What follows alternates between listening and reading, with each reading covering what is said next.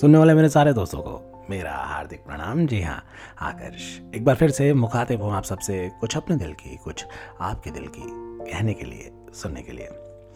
दोस्तों, पिछले रोज़ चुनावी सरगर्मी बहुत तेज़ थी। चारों तरफ हर राजनीतिक पार्टी यही साबित करने में लगी थी कि उनसे बेहतर तो कोई है ही नहीं। यदि इस देश का, इस देश की जनता का, गरीब का, अमीर का, किसानों का, बेरोजगारों का कोई भी अगर उद्धार कर सकता है तो वो वही है। बहरहाल, यदि ये नेता इतने ही वचनबद्ध होते तो आज़ादी के पचहत्तर साल बाद भी हम गरीबी और बेरोजगारी से ना जूझ रहे होते, बल्कि हम भी किसी विकसित मुल्क की तर्ज पर कुछ नया कर रहे होते। खैर, यह मसला बहुत गहरा है और उतना ही दुखद।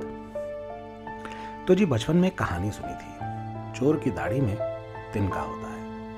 एक बार एक नेताजी अपने बड़े हुए बालों को कटवाने एक सलून में गए। अब चूंकि चुनावों का दौर था, हजाम को सख्त हिदायत दी गई कि एक एक बाल को बड़ी ही सावधानी पूर्वक काटा जाए। पता नहीं कौन सा कैमरा कितने जूम पर किस हिस्से की तस्वीर को सोशल मीडिया पर वायरल कर दे। अब बेचारा हजाम, जो करीब अस्सी साल का था, घबरा गया।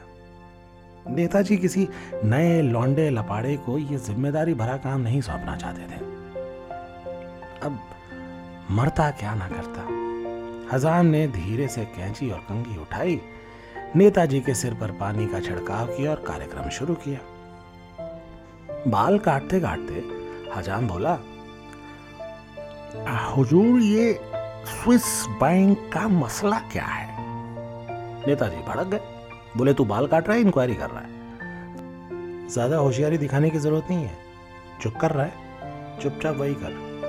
स्विस बैंक का मसला क्या है? माफी हुजूर, गलती हो गई। अब दूसरे दिन एक बड़े नेता बाल कटवाने आए। बाल काटते काटते हजाम फिर बोल पड़ा, हुजूर, ये काले धन का मसला बहुत जोर पकड़ रहा है, आखिर माजरा क्या है?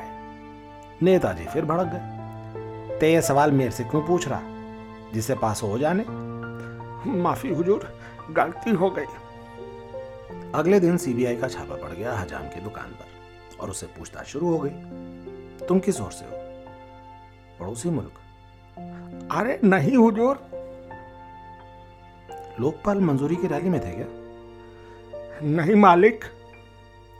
तो इन बड़े बड़े नेताओं के बालों को काटते वक्त ये स्विस बैंक और काले धन जैसे मुद्दों पर क्यों बात करते हो? मालिक, पता नहीं क्यों, पर जब भी इन मुद्दों पर मैं बात छेड़ता था, ये स्विस बैंक और काले धन वाले मसलों पर इनके बाल सीधे खड़े हो जाते थे, जिससे मुझे बाल काटने में बहुत सहूलियत होती थी मालिक। बस यही वजह है कि मैं ये बातें छेड़ देता था। दोस्तों, आप लोगों से गुजारिश है, कोई भी ऐसी बात मत छेड़िएगा कि इनके बाल काट। हंसिए, मुस्कुराइए, गुनगुनाइए, 'cause life is awesome. Take care, goodbye, love you all.